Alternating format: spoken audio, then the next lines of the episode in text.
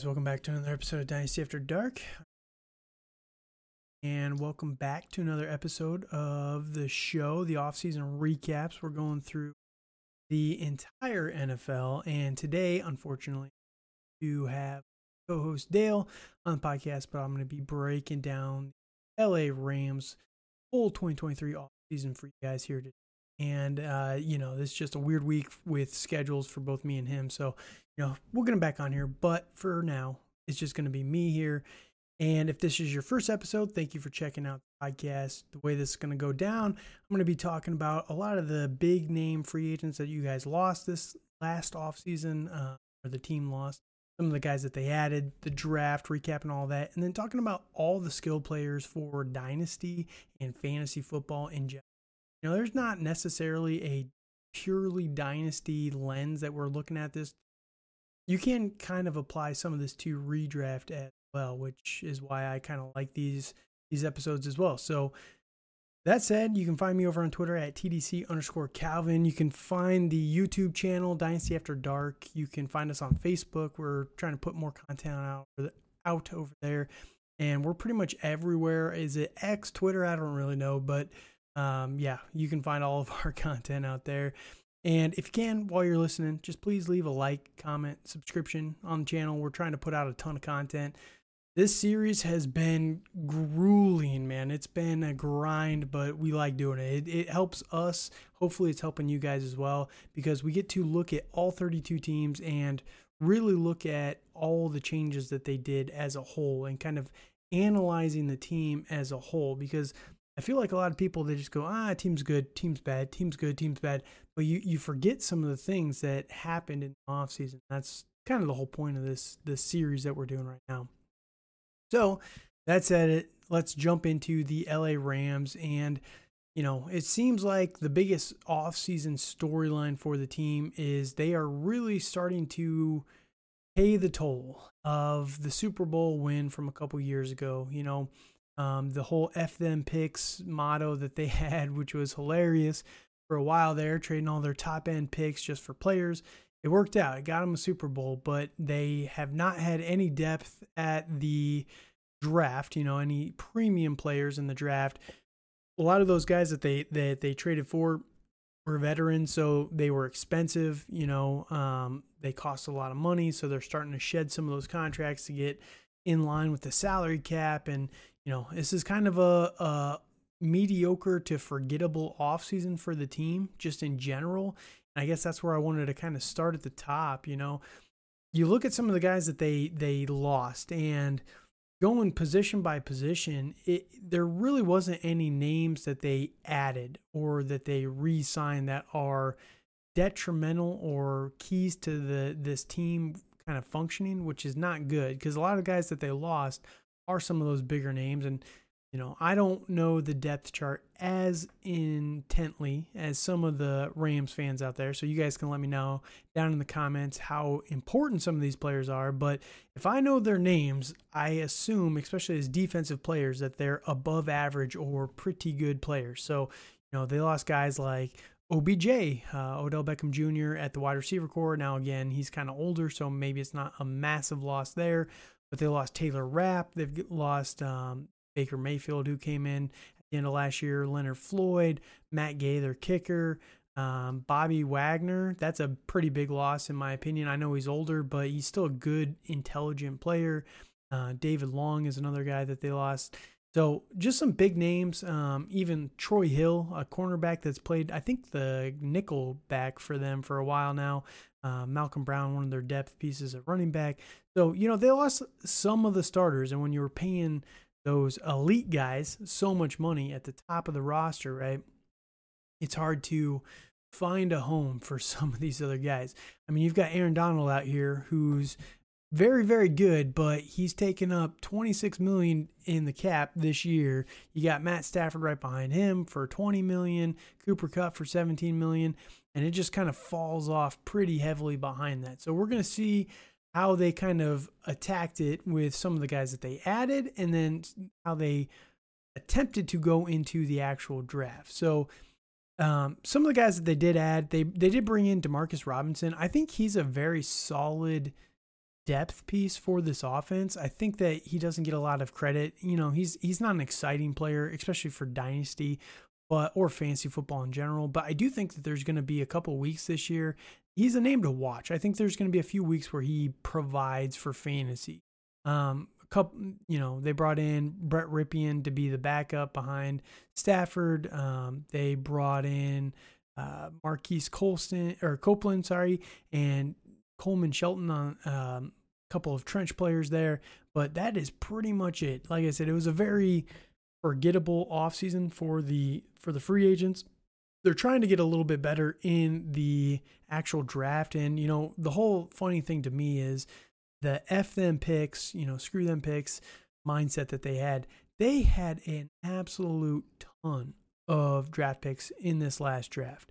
You know, just counting through here, they had about 14 picks. They didn't have a first, but from second on, they had 14 picks. Now, I doubt most of these players are probably going to make the team, but you know, when you have 14 lottery tickets you're taking in a draft, it always feels a little bit better because you have a better chance of finding the next guy. So, you know, in the second round, they took Steve Avila at 36 overall. So it was a pretty premium pick, guard out of TCU, trying to build up that offensive line. Their O line has been very mediocre the last couple of seasons, and it's only gotten worse um, since the the Hall of Famer uh, Whitworth Andrew Whitworth. Um, he retired just a couple years ago. This last offseason was the first season without him, and you really saw the detrimental impact that he had on that offensive line, right? Losing him had on that offensive line. Um, in round three, they took Byron Young, defensive end out of Tennessee, Kobe Turner, defensive tackle out of Wake Forest. In round four, Stetson Bennett, who I actually think is probably going to be more likely to be the backup to Matt Stafford quarterback out of Georgia um, than you know Brett Rypien. I don't think he's too much of a of a threat there. Uh, in round five, they take Warren McClendon, offensive tackle out of Georgia. They take uh, tight end Davis Allen out of Clemson. Puka Nacua, wide receiver out of BYU. This is a player that a lot of people are hyping up as a potential sleeper in dynasty leagues right now. I think he's currently like a fifth round if drafted at all. So you like to see that there is a lot of potential for this kid, and a lot of people were high on him pre draft, but fifth round draft capital, not amazing. But you got this is the same team that took Cooper Kupp pretty late in the draft as well. So I think that Sean McVay can turn anybody into a superstar given the right opportunity. Um, and that will fall right in line with some of these next guys that they drafted. They took Travarius Hodge and Hodges Tomlinson, cornerback out of TCU. Uh, a name that I saw in I think in the third round during some of the pre-draft stuff, so he fell a little bit further than than people expected. Ochaun Mathis, defensive end out of Nebraska. Zach Evans, running back out of Ole Miss. This was a name that a lot of people were excited about pre-draft. He was someone that a lot of people had as their RB1, you know, pre-combine, and then know, the combine rolls around, he's much smaller than people expect, a little bit slower than people expect, and you know, kind of tanked his draft capital. From that, there's some off the field issues there, but I don't think this team really cares. And if anybody can maximize the talent of Zach Evans, it will be this offense. So he's a name to keep an eye on. I think he's kind of crept up pretty high in rookie drafts. He's a third round pick right now. So it's a little rich for a six round running back, but I do understand the potential hype because he has all the tools you want from a running back. Just a lot of red flags with you know, performance on the field and then uh, you know off the field mental kind of if he can keep it all together from that end. And then around seven they took Ethan Evans, punter out of Wingate, Jason Taylor, the second safety out of Oklahoma State, and then Dish, John Johnson. John Deshaun Johnson, um, defensive tackle out of Toledo with their last pick there. So, really, like I said, trying to improve this offense through the draft and, and fill out a lot of the holes that they had on the roster. Because I think that the defense, they're always kind of competitive. When you've got Aaron Donald up front, once they lose him, this defense is going to be completely different. But as long as they have him up there kind of disrupting everything, it gives the secondary and all the rest of these guys is a chance, right? And, you know, they did trade Jalen Ramsey this last offseason as well to the Dolphins. Use that pick. I forget what the actual trade was. I don't think they have it listed because it was so early in the offseason, but I'm just seeing. Oh, nope, they don't have the actual trade listed here. Um, fortunately, but I do think that the defense is going to be decent. It's not going to be top tier. It's not going to be bottom five. So I think it'll be solid. It'll keep them in some games where we really need to see something is from the offensive side of the ball. And this is where it's scary because the last couple seasons, like I mentioned, the the offensive line has been terrible. It's been absolutely terrible. They've made some signings the last couple years, drafted some guys that they're hoping can, you know, grow into the roles that they need for the team. But this year will be the biggest test whether or not they're actually ready to take that next step in football and then helping our teams for dynasty and for redraft, right? Because Matt Stafford, starting quarterback, he needs a good offensive line. Matt Stafford is a Iron Man, or at least he used to be. Um, played through everything. He's he's he will play his heart out, and that's why I've always liked Matt Stafford. He's a very good player, and I think he's actually being a little undervalued right now. And um, he's someone that I think has sneaky potential because you actually look at his contract, right? A lot of people thought that he was going to retire. He still has four years left on his contract. Um, he has about 111 million left that he can earn by playing the next four years. He's only 35 years old, and I get it. That's older, but for quarterbacks, it's not the end of the world. I mean, you got guys like Aaron Rodgers out there who are just playing forever. Tom Brady kind of changed everyone's mindset on it and how long a quarterback can play. But you look at someone like Matt Stafford, and he's currently ranked as the quarterback number 29 for fantasy football. And, you know, if you look at what he did just two years ago for fantasy and what he's kind of done his entire career, right? Last year, of course, it was obviously a bad year. Quarterback number 32 overall, but only played half the season. Still had 2,000 yards in nine games, um, but they were not able to get any touchdowns going last year. year before that, quarterback number five. year before that, 15, 29, again with a half season played. I think that was the year that he, he kind of really messed up his back. In 2018, quarterback number 19. But before that, 7, 6, 8, 15, 7, 9, 5. So he had a very long stretch there where he was finishing as an elite dynasty or fantasy quarterback, right? And this last year was definitely a step back, but I do think that this offense has the keys around him that he can regain that form. Maybe he's not going to be a top 12 guy, but 29 overall does seem a little cheap for a guy that has the potential to finish as, you know, a, a very high end quarterback too, especially in, in super flex leagues. I get it, he's 35, he's older, but again, I think the contract is out there that you can look to that and say he probably wants to play for that for a little bit longer as long as he's willing to do it and you know there was a lot of retirement rumors swirling around him because there was rumors about Sean McVay. Those didn't come through. There was rumors about Matt Stafford. He came out and his wife came out and said he's not retiring. Why are people saying this? But it just kind of kept swirling around there. So just something to keep in mind. I know that there's a negative stigma around him right now, but some potential value there as well. Um, running backs, you got Cam Akers, you got Zach Evans, who we talked about, Sony Michel, Ronnie Rivers, and Kyren Williams. Um, Cam Akers is the one that I really want to talk about here. And he's someone that I've been waiting for this for so long because if you look at what he was able to do the end of last year, you know, starting in week 13, so week, week 13 to week 18, you got a six week sample there. And this is why I think it's more realistic because this is when they actually started to get things gelling together a little bit. Now, week 13, he did have two touchdowns, so kind of throws the averages off a little bit here, but 19 points in week 13 against Seattle, uh, nine points against Las Vegas in week 14, 13 points against Green Bay in week 15. Week 16, 35 points against Denver. Denver had kind of given up at that point, to be fair. Uh, 17, uh, week 17 against the Chargers, he had 15 points, and then Seattle again in week 16 or week 18. Sorry, uh, he had 17 points. So the thing that is most impressive is the last five weeks he was averaging basically five and a quarter yards per carry, which was great. Um, all the weeks before that, he was sub four for the most part. A couple of low carry weeks where he was kind of able to break that, but you know, the last four or five weeks, they really started to utilize him a little bit more in the passing game as well. And by this point, this is when everything was off the rails. Stafford was out.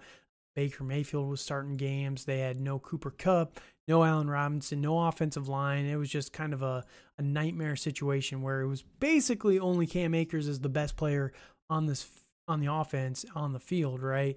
Um, so the fact that he was still able to be productive is what we've been waiting for for Cam Akers forever.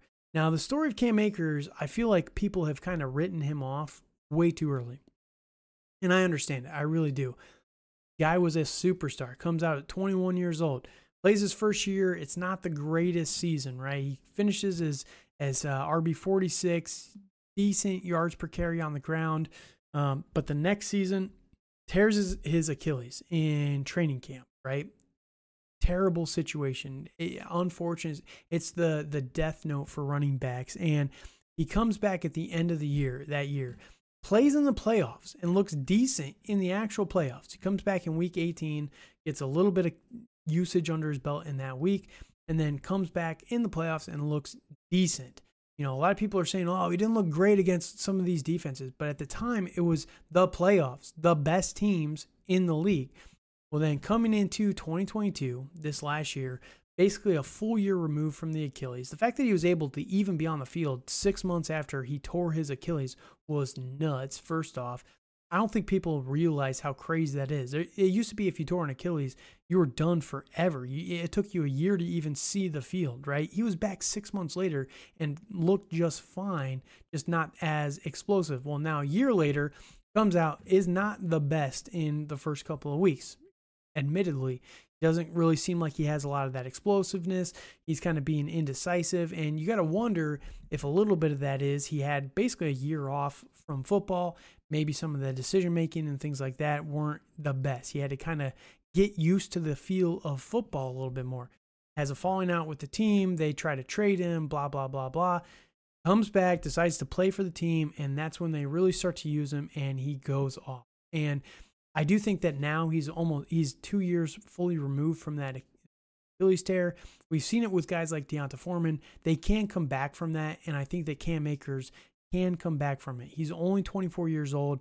I think that you know he was a premier athlete before that, five star recruit. Very very good combine numbers if you go back and look at those. So he's someone who is a very good athlete and that's a uh, some of the major signs to coming back from an Achilles tear is your age and your athleticism pre-tear. So that's why I'm still in on Cam Akers. I'm not paying top 12 dynasty pricing for him, but I do believe he could get back to that level. And I think you can get him fairly cheap right now. And if you look at his actual value, where he's being ranked, He's currently the RB24. And I do believe that, you know, when you've got guys like Javonte ahead of him, I get it. Javonte didn't tear an Achilles, but Javonte's not even playing right now. And Cam Akers has the potential to really vault back up. Uh, D'Andre Swift, Dameon Pierce, Rachaad White, Aaron Jones, Miles Sanders. These guys are all ahead of Cam Akers. You've even got Joe Mixon, Rhamondre, um, some guys that are going to be retired here in a couple of years with Derrick Henry, probably, Austin Ekeler. So I do think that there's a lot of potential value in Cam Akers. That's all I really want to say about him. Now, this video is getting pretty close to the end, and I want to touch on a couple other positions here, mostly just the pass catchers. You know, obviously, you've still got Cooper Kupp, and Cooper Kupp, I think, is still a top five dynasty wide receiver and should be traded for as such. If you do have Cooper Kupp, do not sell him for cheap right now. Just let the them start to kill it when he comes back. And they shut Cooper Kupp down. It's entirely possible that, you know, he was able to come back last year. We have no idea. By the time that he got injured, right? He got injured in week 10.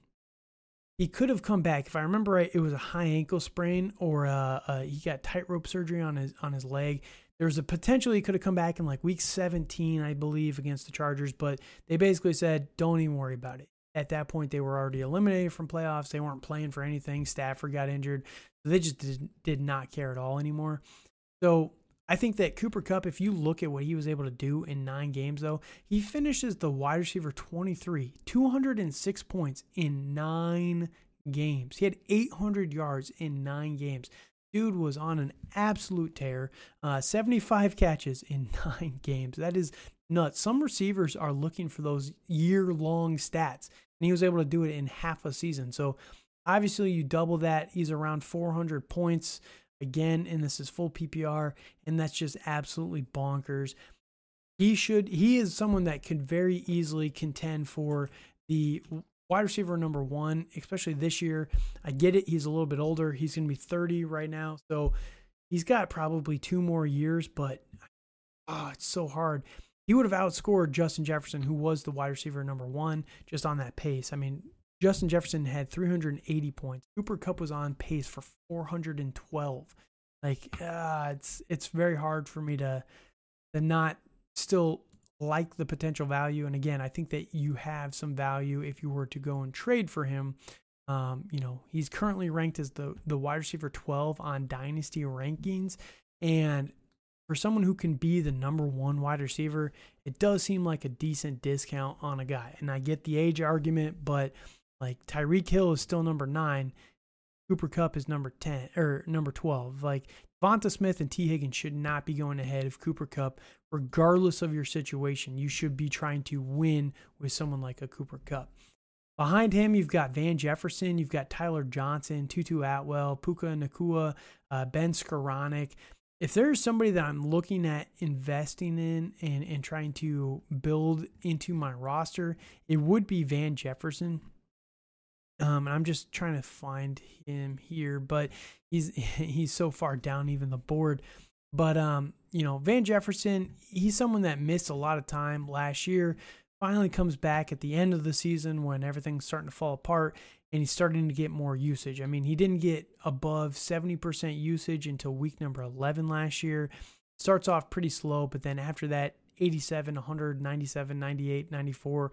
Really used him pretty heavily. Then the end of the season, only got, you know, a total of 44 targets on the season. But I think if you bring back Matt Stafford, you can get him back to like a, a 90 target pace, maybe even a little bit higher than that. This team is desperately looking for a number two option. And if someone's going to step into that role, I personally believe it's going to be Van Jefferson. I know Ben Skowronek is someone who was decent last year for just dump off passes and everything, but he's not someone that I really care that much about um, in terms of athleticism. I think Van Jefferson's a little bit more of a burner on the outside, and he's the one that I would actually be interested in trying to get. So I'm trying to look here really quickly. Van Jefferson is the wide receiver number 84. So, you know, very, very cheap you could probably get him for a third round pick, um, maybe even less than that. Two fourths might get it done for you. Um, and then the tight ends, Tyler Higbee is the number one guy here. I think that he's still a decent, sneaky option at the tight end position. He's always been someone who is a volume threat. So if you're in a full PPR, you like to see that. I mean, last year he had 108 targets, 72 catches, the yardage is terrible. It is complete misuse of his his targets right there. Uh, 620 yards on 108 targets. That's not the greatest. You know, he had 72 catches and only 620 yards, three touchdowns. But again, if you're in a full PPR, he's a very reliable option that you can kind of plug him in and you you don't feel terrible. You're gonna have bad weeks, obviously, because every tight end gives you bad weeks, but you know, if you can get reliably seven for 71, terrible usage, but, you know, four for 61, that's not bad from the tight end position. But then you also have games where you have 10 for 73, and this is no touchdowns. Like, he had a game, he had 30 points in a game where he had nine catches for 94, two touchdowns. So it's always kind of, they use him in a very specific way, but he is definitely a volume threat, and that's where I like Van Jefferson. If you can kind of peel some of these targets away and get them to Van Jefferson, I don't think they've had that opportunity opportunity the last couple of seasons because this offensive line has been so bad that they have to get it out as quickly as possible.